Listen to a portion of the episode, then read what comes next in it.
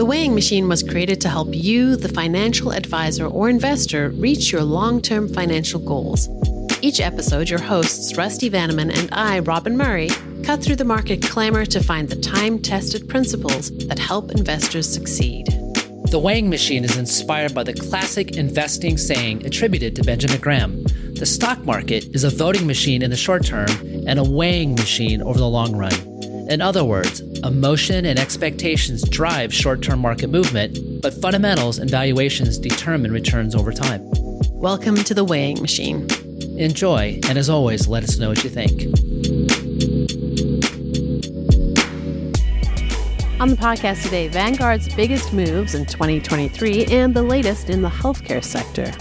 We will discuss a historic year for the markets, the outlook for 2024, bond predictions, global investing, and much more. That's with our guest, Jeffrey DeMaso from the Independent Vanguard Adviser. Welcome to the Weighing Machine. I'm Rusty Van. And I'm Robyn Murray. Okay, let's start with a look at the markets. What are you watching for at the moment, Rusty? We are recording this in the back half of December, just to timestamp the interview, and we are closing out a strong year in the stock market and looking forward to the next. Currently, of course, is that time of year when the markets are getting reviewed on the year that was and previewed for the year that might be. And today's guest, a repeat guest from early last year, is an ace on interpreting the markets and helping investors stay diversified and invested. He's also arguably the leading independent expert on Vanguard investments. And indeed, his interview last year was one of our most popular ever on the weighing machine. All right, well, let's bring him in. Jeffrey DeMaso is founder and editor of the Independent Vanguard Adviser. Jeff, welcome to the weighing machine. Hi, Robyn. Hi, Rusty. Thanks for having me back. Yeah. Well, Jeff, as you might recall, to get the interview started, we need a walk up song. And last year, you picked the song Storm by the Yoshida Brothers. Are you sticking with that pick or are you going to add to our playlist? We like our playlist. You know, it's out there on Spotify, it's almost 10 hours long. I do. I spent a good while taking a look at it. Uh, let, let me add to it. Yes. My theory is is that last one was very much a walk up song for me. And but you also when you do walk up song, you need to get the crowd a little bit more involved too. So I might have might have missed a little bit on that side of the idea. But let me go with um, "The Man" by Aloe Blacc.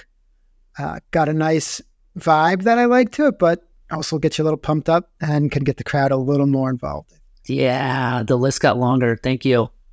Good pick. Yes. All right. Well, let's talk about you. Um, for those of our listeners who haven't heard you on here before, uh, just want to get a bit about your background. So, you spent a lot of your career in research at Kobren Insight Management, which became part of E Trade, and at Vanguard, Adviser Investments. And you've also spent a lot of time communicating that research. So, tell us more about your work and what motivates you to do what you do.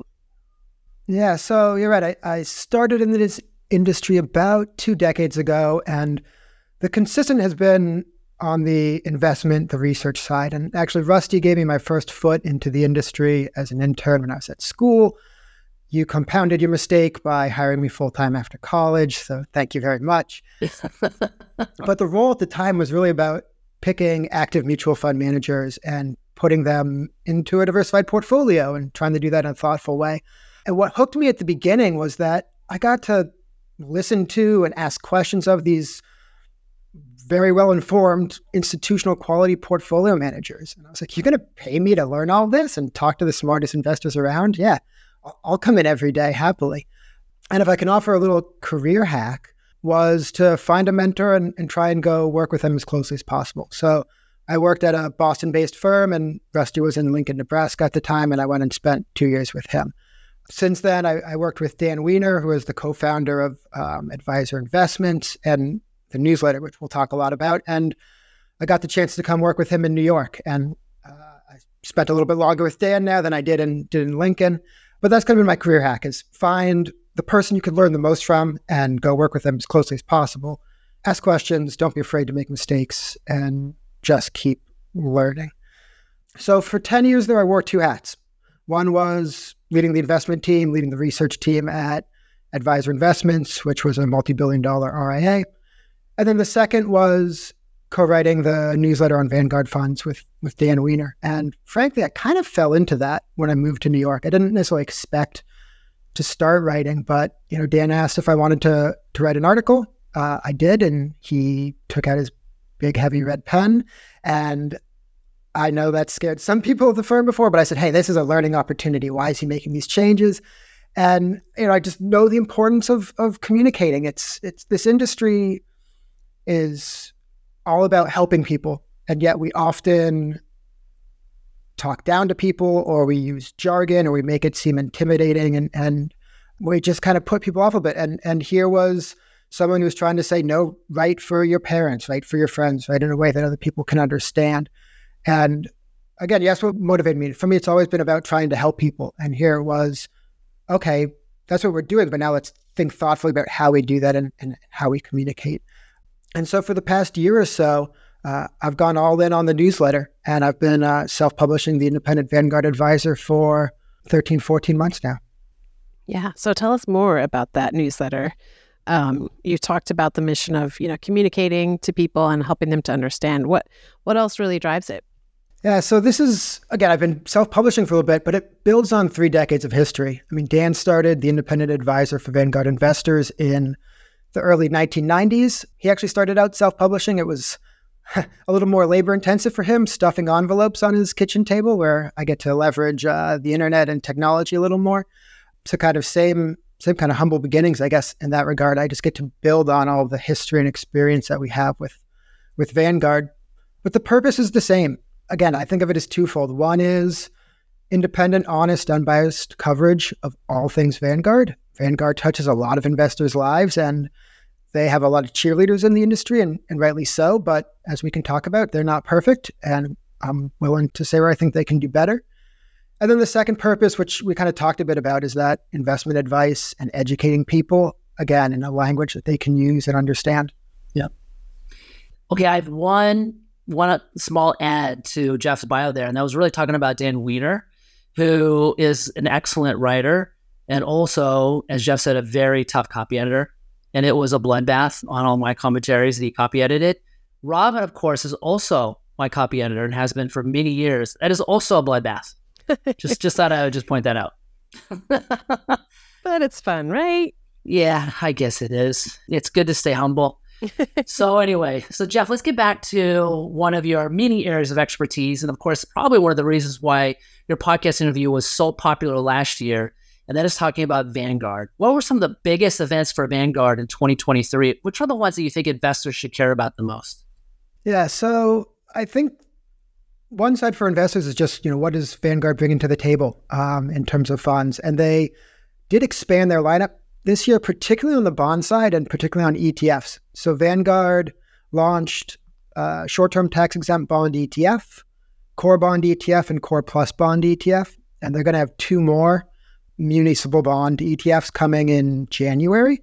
So uh, if you're uh, an ETF investor and particularly someone that's looking to really access tax exempt bonds, Vanguard is bringing you more choices. So I think that's a big one to note. The other one is really, it's kind of in the weeds. And it's almost one of those things that was a big event that meant nothing changed, which was a good thing. And so this in particular, what I'm referring to is Vanguard got approval to keep buying utility stocks. So Vanguard is so big that they have to get regulatory approval from the Federal uh, Energy Regulatory Commission to keep buying utility stocks. They basically have to say we're going to be a passive owner in these stocks. And late uh, last year, or late, I guess 2022, it would have been, some of the attorney generals got together and said Vanguard's no longer a passive owner. They should not get approval for this. And usually it's just a matter of filing the right paperwork and checking the right boxes. And, you know, Vanguard ultimately did get that approval. But for a while there, there was a question of would Vanguard be able to continue to buy utility stocks? which would have thrown into the question how do they manage their index funds and all of that. So that's a big event for Vanguard that's probably not on many people's radar. And it's good thing they're not on our radar because it meant nothing changed. Yeah, that's pretty interesting. All right, so we're going to ask you another question we did ask you last year, and that is regarding Vanguard. What is it that you like best about Vanguard, and what do you think they could improve? Yeah, so best is low cost and I know everybody thinks index funds here, and I'm going to be biased by my past with with active funds, but yes, Vanguard has low cost index funds, and they've done a great job for investors. They've driven costs down to pretty much zero, whether you go with Vanguard, Fidelity, Schwab, iShares, take your pick. It's a great time to be an investor. You can access the market for effectively free. But no one competes with Vanguard on the active side. Um, you can get access to some really top notch managers for 30, 40 basis points, which, okay, isn't three or four basis points for an index fund, but that's a pretty good deal. And that's what large institutions get. So I think that's a big win for, for investors there. In terms of improvement, it's probably what I said last year. It's Vanguard service and tech. It, it continues to fall short of its competitors. And I cannot wait for the day when I get to write the article that says, hey, Vanguard has really stepped up their game and their service is firing on all cylinders. Today is not that day. And if I could give a, a small one that's kind of a pet peeve of mine, and this maybe contradicts what I was saying about Vanguard expanding its bond lineup, but sometimes I think they almost give investors too much choice. I mean, do you need three large cap growth index funds? It just leads to paralysis for a lot of investors. Um, I know it's not going to go the other way. There's not going to be a dr- dramatic consolidation, but that's just kind of a pet peeve of mine, and that's not not limited to Vanguard. One good thing about all those options, of course, is that if only somebody had a newsletter to help people figure that stuff out. If only. I'll, I will look into that. I'll look into that. all right. I also want to ask you about ESG investing, which is uh, continuing to be a hot topic among a lot of investors. What are Vanguard's latest thoughts on ESG strategies? Yeah, so let's Vanguard's in a hard spot with with ESG. So let's let's talk about what they have and, and where I think they might be going and, and what they're facing. So Vanguard has uh, seven ESG funds uh, currently in its lineup today, and it's around 30 billion in assets. On the stock side, they have Social Index, which they've been managing since 2000. So they've been a long time player in the ESG game, and that was back when we called it SRI. But then they have two ETFs, US ESG ETF and international ESG ETF. So you can split up your US and your foreign exposure with ESG investing in an index approach. And then they have ESG corporate bond ETF. That's where really the bulk of the assets are. They do have three active funds. They're all global, and each one kind of targets one of ES or G, and they're they're all sub-advised. So they're all kind of pretty interesting. But if you're you know really interested in say the social side, then looking at the the Baillie Gifford uh, Positive Change Fund might be something to do, and you're going to want to pop the hood on that. Now, where might Vanguard be going? You know, I think a logical next step is an asset allocation strategy. So they've got kind of the building blocks of um, ESG in terms of U.S. stock, international stock, and bonds. So, kind of providing a target retirement or a life strategy uh, ESG fund seems like a logical next step to me. But as I alluded to, Vanguard's kind of faced a lot of pressure when it comes to ESG. And I say ESG broadly, it's really just about how big Vanguard has become. And I was talking about this with the utility stocks, just the amount of corporate America that they own, and BlackRock and as um, State Street also fall into this too. Um, but they're kind of stuck in this this between a rock and a hard place, really. Like on the left, they're getting petitions and protests saying that they're not doing enough with their ownership and they need to be voting more and putting more pressure to, to pursue these outcomes. And then, you know, the right side of the political spectrum is saying you're doing too much, um, and you need to you need to stop doing that. Um, so that kind of, you know, big picture, Vanguard's facing a lot of pressure there and is trying to thread the needle and just say, hey, we give investors choice, but they're not totally going to walk away from that issue either. All right, Jeff, let's move on to the markets. And of course, 2023 was another year with plenty of historic and interesting market events. And of course, you're writing about this all the time. And I just want to give you a shout out. You have really nice, simple, but thorough commentary. And I, I really like the charts you use. They're very clean looking as well. So, in your opinion, what were some of the top highlights or lowlights for the markets this past year? Well, thank you. And hat tip to my designer, John Hall, for, for the charts if you're listening. But yeah, 2023 is going to go down as a good year for the market. I mean, the S&P is up some 20%. Um, you know, we might hit a new high here and officially end the, the bear market. But there have really been some divergences underneath the market this year. To run through a few of them, uh, growth versus value. So Vanguard Growth Index beat Vanguard Value Index by a wider margin this year than we saw during the tech bubble. Um, large caps are outperforming small caps by the biggest margin since 1999. Healthcare, which we can we can spend some time on, but healthcare has trailed the broad market by its widest margin since 1999 as well. Um, so, kind of some really big divergences we've seen, um, kind of bigger than in the past two decades. Of course, everyone's looking at the Magnificent Seven, kind of the you know, seven big tech companies up some 70 plus percent collectively, while the rest of the S&P is up up 5%. Now, you could probably do that exercise, you know, to some extent, like pick cherry pick your winners and show how much they went up. But just it's it's notable just because they're they're such big companies and they really have been driving the indexes higher. So a lot of divergences in the market. That means that you know even what I would consider reasonably diversified portfolios may be lagging the S and P, um, which is why I think again, as I said, we'll look back at 2023 and it kind of goes down as this good year in the market. But for a lot of investors, it hasn't been quite as profitable. One big highlight has been the bond market. Bonds are actually outperforming st- uh, cash this year, uh, at least um, uh, as as we're recording this. We'll see where the year ends. It's it's kind of close, but after the past two years of bonds losing money, and even times this year, investors were getting really frustrated with bonds. Uh, they're ending on a positive note here, and and investors investors have earned a nice return on their on their bond holdings if they held the course. All right. Well, let's look forward to 2024. Um, what's some of the guidance that you're offering your readers for your economic and market outlook? Yeah, I, am going to kind of apologize here. I don't have as strong of a view today, and at least not as I did a year ago. And I know it would be better for clicks and downloads if I came out here pounding the table that the market's going to rip higher or that we should all head to the bunkers. Um, but I, I just don't think you need to have a, a strong view, bullish or bearish, every year, as we're not always going to be at a peak or a trough.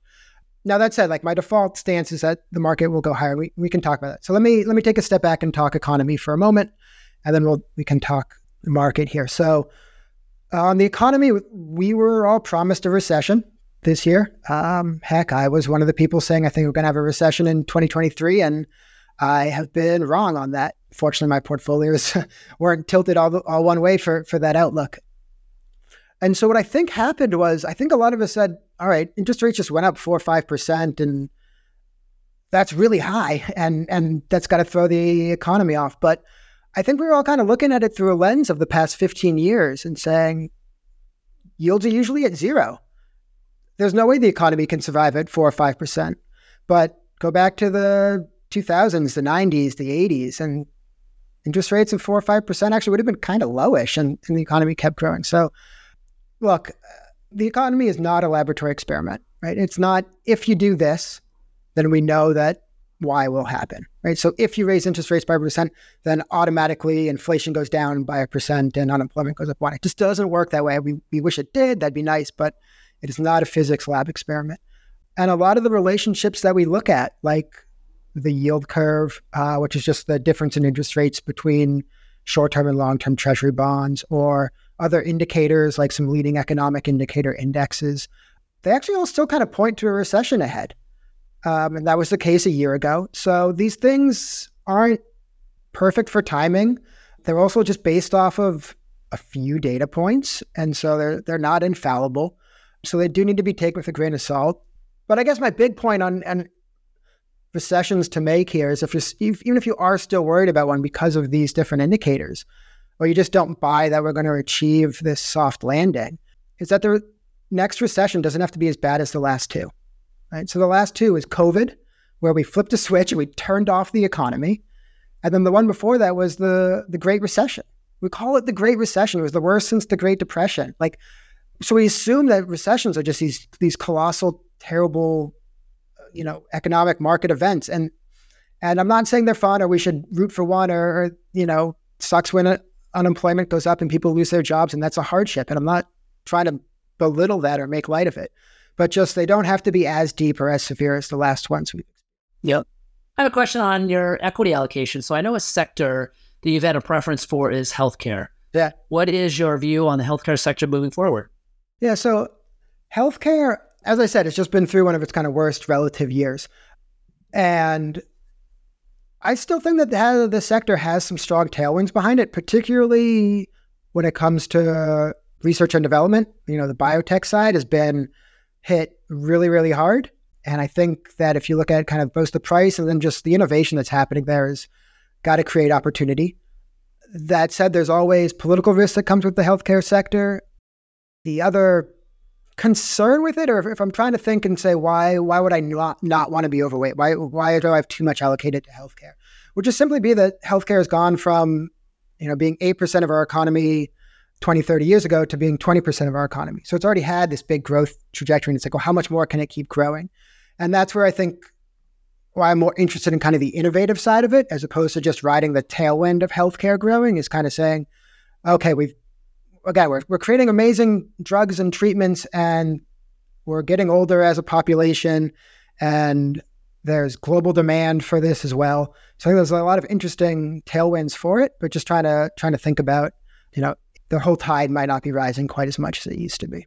It does kind of seem like we could be entering sort of a a golden age for healthcare. There's you know so many big things happening where you know people are living longer lives and higher quality lives. Not only is that interesting for the healthcare sector, but for the overall economy. I think people are living longer, higher quality lives. It's kind of like another way of population growing. If GDP is population growth and productivity, healthcare is helping both sides of that equation.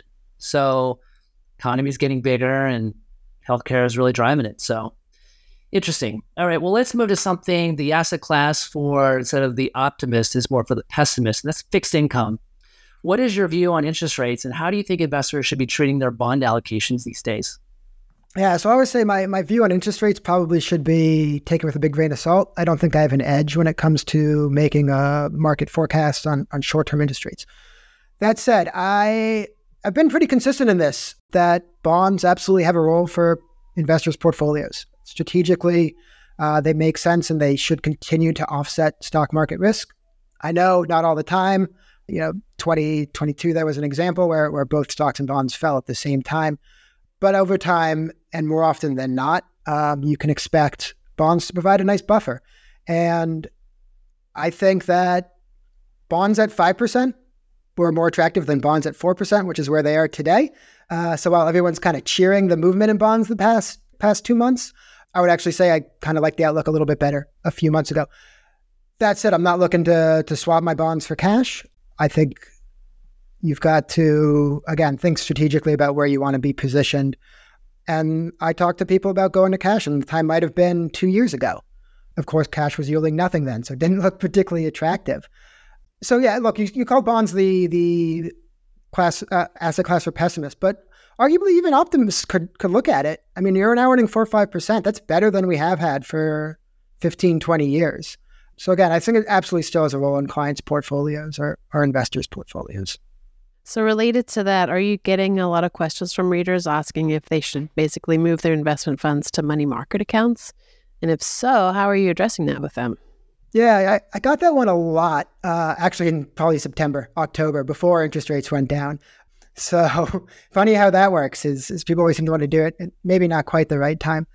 Look, I, the way I addressed it was bonds again at 5% are just more attractive than they have been in a long time. And if you were owning bonds at 2% in your portfolio and that made sense, then while it's been painful to get to this point, then they absolutely still should play a role in your portfolio when they're yielding 4 or 5%.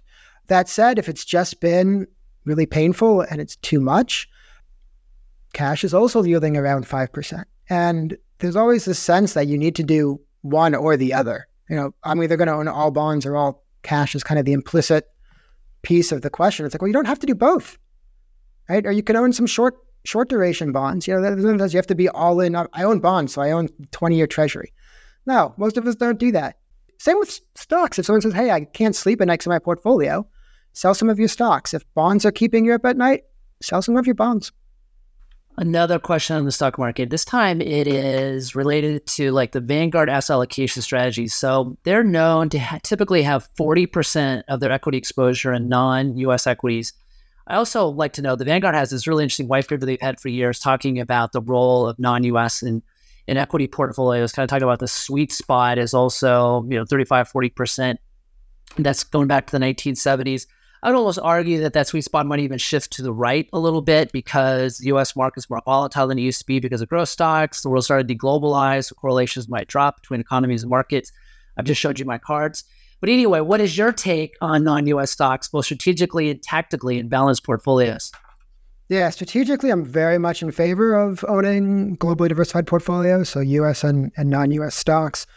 If only for like the simple, just don't put all your eggs in one basket. You know, heaven forbid we have something catastrophic happen in the US and you're uh, fully invested there. I guess I'd kind of think about it as like buying insurance, except in this case, you're still expected to make money. You know, foreign stocks do still have a positive return expectation. It's not quite like buying insurance there, but again, you're getting diversification benefits there. Tactically, again, like, do you need 40% uh, in your portfolio as much as Vanguard says? And I've seen the white paper as well where they give that sweet spot. And look, I love spreadsheets as much as the next person, um, but we don't live in spreadsheets. We we live in the real world. And if there's one question I've gotten the most over the past seven years, it's why do I own foreign stocks at all? Period. So for a lot of people, 40% is going to be a portfolio that they can't own and is going to lead them to have the poor investor behavior. So my portfolios tend to tend to run a bit less than that. Uh, so just try and manage, you know, or balance the difference between what the spreadsheet says and, and what we need to do in the real world. And as for like, it's very tactical. Maybe my opinion isn't worth that much. My bold prediction last year was that was that uh, foreign stocks were gonna. This would be the year that foreign stocks would outperform, and that has not been the case by about ten percent or so. So, um, there you go. There's my market timing skills. Yep. All right, good stuff. Okay, well, let's turn now to some of the questions that we like to ask all of our guests here on the show. And you've probably had a few of these, but maybe not all. The first one we have considering your experience and your expertise, what is currently your favorite investment idea for 2024? Yeah, so the, I mean, I'm really actually positive on my portfolios. You know, they've had a difficult relative year. They've been kind of, I went through all those growth versus value, large versus small, healthcare underperforming, and we were kind of on the wrong side of all those trades. So if I think the pendulum is going to kind of swing back, we get some mean reversion, that might have them nicely positioned. Um, but not just to talk. Uh, my book, kind of the idea that I've been thinking about the most that's not in my portfolios today is real estate, actually. And here I'm thinking more, you know, REITs, commercial real estate. It's just an area of the market that's been really unloved. They've been in or near bear market territory, kind of down 20% or so, while the stock market's been nearing new highs. I've always struggled a bit with real estate given how volatile it's been. Um, it doesn't quite match up with what I think the fundamentals suggest. But that's kind of the one idea that's not in my portfolio is that it has me uh, the most curious right now. All right, another question. We did ask you this last year, and um, and as we're seeing you here, you look lean and mean. And so, and obviously, you've got a family, you've started a business. Uh, we asked you how you maintain your energy last year. I mean, once upon a time, I like to think I could run with you in basketball court. I don't think I could do that right now. Just looking at you, what do you do to maintain your energy? Uh, well, my my son keeps me going. Uh, my little toddler. But no, I, I found a great community here in, in the neighborhood, and we of dads, and we play soccer on Friday nights, indoor outdoor, so it's year round. I've got a friend that I go for a bike ride with every every weekend in the park. We just crank out a few laps and, and have a coffee. Otherwise, I mean, it's it's it's you know we all try and get as much sleep as we can, try and eat as healthy as we can, exercise where we can. Uh, I'm sure we would all like to do more and better on those three boxes. But if you could ask me for podcasts and stuff, you know, one just it's related to this that I've started listening to that uh, I haven't pulled a tip from, but people might be interested. In. It's called Just One Thing it's a uh, BBC podcast with kind of like health tips and hacks. You know, might talk about the benefit of swimming or the benefits of singing, or why don't we sing anymore? So kind of, I don't know, different little things like that. Oh, dang, that's such a cool idea. That'd almost be a good question to have on the podcast that somebody's already doing it, I guess. Well, cool. Since you kind of brought up the question, of course, when I ask you what you're reading, listening to, and watching at the moment, any recommendations for our listeners? Yeah, well, I mean, of course, we have the weighing machine. Thank you. Everyone should be continuing to listen to that every every week. no, but kind of the, the two others I, I, would mention, you know, my reading consumption's gone, at least books have kind of come down, but my podcasts, the two ones I've been enjoying recently, one is uh, Hidden Brain, which is kind of blending science and storytelling to talk about our behaviors and our choices and really kind of they call it hidden brain like they you think we're in control and we're influenced by all these other factors so that one's always a good listen and then a little bit more investing related is um, the Morgan Housel podcast. So Morgan Housel, uh, he's the author of The Psychology of Money, and he, he's used to be a Motley Fool writer. I think he's at the Collaborative Fund now. Um, I think he's pound for pound one of the better writers out there on on finance and behavioral finance in particular. Um, but he's got a short little podcast. If you'd rather listen to him talk about it than read it, so that's a that's a good take too. That's a good podcast. Have you checked out his new book yet? I have not yet. I've not made it yet. No. Robyn even bought the first one herself. I did. She's a Morgan Housel reader. That's right. Yep. he explains things. He's great at storytelling. If there's um, a piece of um, you know communicating uh, advice in there, it's, it's that he is great at taking stories from different genres and weaving them together nicely. Yep. All right. Well, this has been great um, conversation. Thanks so much for coming back. Fifth time on the show. It's pretty awesome. Yeah, thank you. Yeah. Before you go, tell us how can our listeners stay in touch with you and learn more about what you're doing at the um, at your newsletter. Yeah. So two best ways would be um, you can follow me on LinkedIn. I post all of our articles at the Independent Vanguard Adviser there. Um, we also do have a free weekly brief. So every Wednesday, we send out a free article with kind of market update, Vanguard news update. Again, that is completely free. If you don't even want to give me your email, you can just go to our website, theindependentvanguardadviser.com, every Wednesday and check it out. And that's advisor with an E. It is, although if you put a typo into the, the URL, we'll probably still find you. It'll get you there. Awesome. Jeff, I have one more question for you. Tell me about the picture on your wall behind you. Ooh, which one? The one up top with all the different colors. Yeah, There's a lot going on, but that one right there. that wall is all just some office artwork that um, Dan Wader provided for me. all right, cool. I always think it's interesting to find out the art on people have on their walls. Yeah, my other ones, my other walls, which you can't see, have got the um, like San Francisco's bid to manage to like host the Olympic Games in 2012. So it's got some of their like leftover posters that they didn't actually use. So those are pretty cool. And of course, Robyn's and behind her is also really cool. It's a map. It's hard to see, but it's like a wooden map, which is kind of cool. Flags with all the places we've been. I love it. All the places you've been, your husband's been, and your son has been. So Yeah. all different color coded. Almost a world traveler like you, Jeff. And actually, I'm not sure who has traveled more places. Jeff has been all over the world too.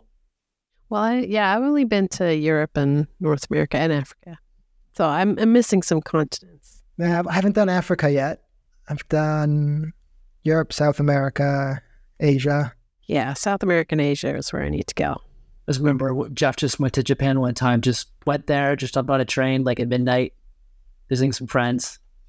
Yeah, that was. I didn't realize they drove on the other side of the road in Japan, but I learned that pretty quickly at one in the morning getting off of a train. That's awesome. Well, Jeff, again, appreciate you being on the show again. And uh, you know what? I really want to make this an annual tradition. So Yeah. we'll stay in touch, of course, over the over the year, and we'll have you back on in a year's time. No, this is great. I really enjoy it. Um, you two do a wonderful job with it. So Thank you, Jeff. Yeah. All right. Well, that's going to do it for this week. Rusty, take us out with your final words. Invest well and be well. We'll be back soon. Thanks for listening to The Weighing Machine. And if you like this episode, please remember to subscribe. And thank you for your time and trust in Orion. Thanks again for listening. Robyn and I truly appreciate you giving us some of your valuable time. We hope to provide you in each episode something you can use in conversations or making decisions or both. If you like this podcast, you might also like some of our sister podcasts at Orion. First, we have Weighing the Risk podcast, which I host monthly on behalf of Orion Risk Intelligence. This is where we consider various market scenarios regarding top of mind concerns among financial advisors and investors. Next, we have one of the top rated and most popular podcasts in the financial industry, especially when it comes to behavioral finance. It's New York Times bestselling author Dr. Daniel Crosby's Weekly Standard Deviations podcast. And when it comes to all things fintech, we also have the bi weekly The Fuse Show with Ryan Donovan and George Figuera, two of the funniest guys in the industry. You will learn something and laugh in every episode. For more, including commentary, videos, and other great content, please check out the website orion.com. Go to the resources drop down menu and find me, plus a wealth of content I create just for you under Thought Leaders. Thanks again, invest well and be well, and we'll talk to you next week. The Weighing Machine is hosted by Rusty Vanneman, Chief Investment Officer at Orion, and me, Robyn Murray, freelance writer and editor. If you have feedback or questions about our podcast today, please send us a note at rusty at orion.com.